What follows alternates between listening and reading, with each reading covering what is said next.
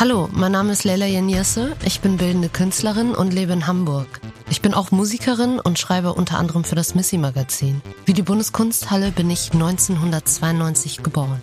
Mein Name ist Bettina Rust. Ich moderiere bei Radio 1 die Hörbarust und den Podcast Toast Hawaii und lebe in Berlin. Wir möchten Sie in diesem Podcast zurück ins Jahr 1992 beamen, in das Geburtsjahr von Leila und in das Geburtsjahr der Bundeskunsthalle. Dass viele Touristen ihre Trabis und Wartburgs in Polen einfach stehen ließen, um die Verschrottungskosten in Deutschland zu vermeiden. Steine und Eier auf den Bundespräsidenten. Eine kleine, aber lautstarke Gruppe von Randalierern prägte und verfälschte das Bild der riesigen friedlichen Grundgebung gegen Ausländerhass heute im Berliner Lustgarten.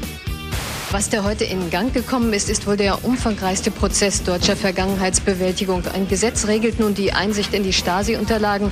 Welche Konsequenzen dies aber haben wird, menschlich und auch rechtlich, dies ist noch offen.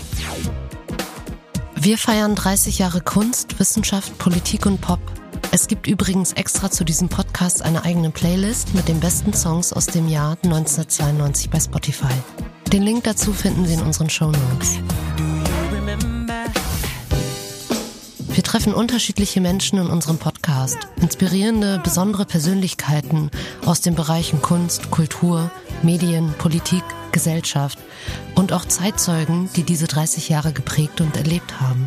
Zum Beispiel den Politiker Dr. Wolfgang Schäuble. Darf ich mal mit Ihnen streiten? Die Künstlerin Marina Abramovic. In 1992, I remember so well when the war in former Yugoslavia started. Den Künstler Liam Gillick. With the Bundeskunsthalle, I think that it's a public institution that has an obligation to think about who is there and what they deserve. Die Moderatorin und Produzentin Bärbel Schäfer. Ich würde es eine wilde Achterbahnfahrt nennen mit vielen politischen Ereignissen. Den Entertainer Wiegald Boning. Das ist für mich so ein albernes, burschikoses Jahrzehnt. Oder auch den Fotografen Wolfgang Tillmanns. Für viele andere Jahre hätte ich jetzt nicht so eine Beziehung dazu gehabt, aber irgendwie 1992 dachte ich, das äh, habe ich nun wirklich sehr viel äh, persönliche Beziehung zu. Und diese Menschen treffen oft kluge, kreative, besondere Personen, die 1992 oder Anfang der 90er geboren wurden und dieses Jahr wie die Bundeskunsthalle 30 werden.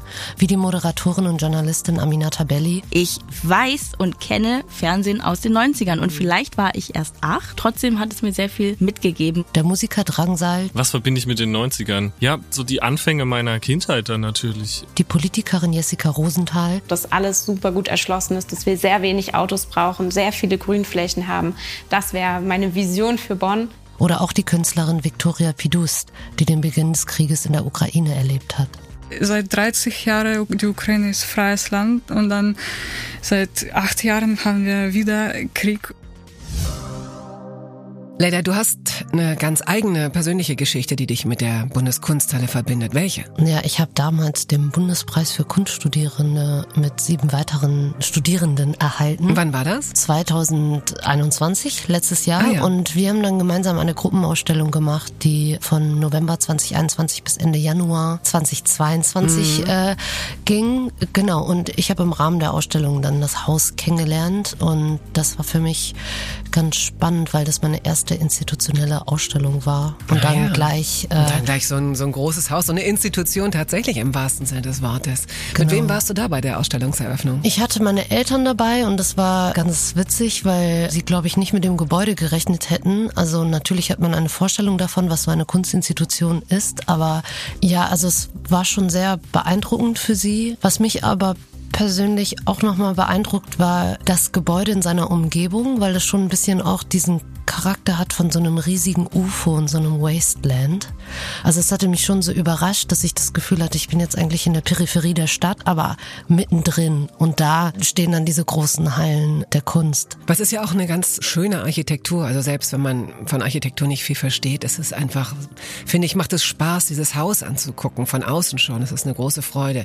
Die Bundeskunsthalle hat schon 1992 Ausstellungen über den Klimawandel beispielsweise gemacht also war immer am Puls der Zeit. Sie hat das kulturelle Erbe des Iran, von Afghanistan, der Mongolei, aber auch von Kulturen Lateinamerikas gezeigt. Und immer auch die neueste Kunst, die gerade entsteht. Sie war, wenn man so will, immer sehr nahbar. Da gab es jetzt nicht so diese Hemmschwelle.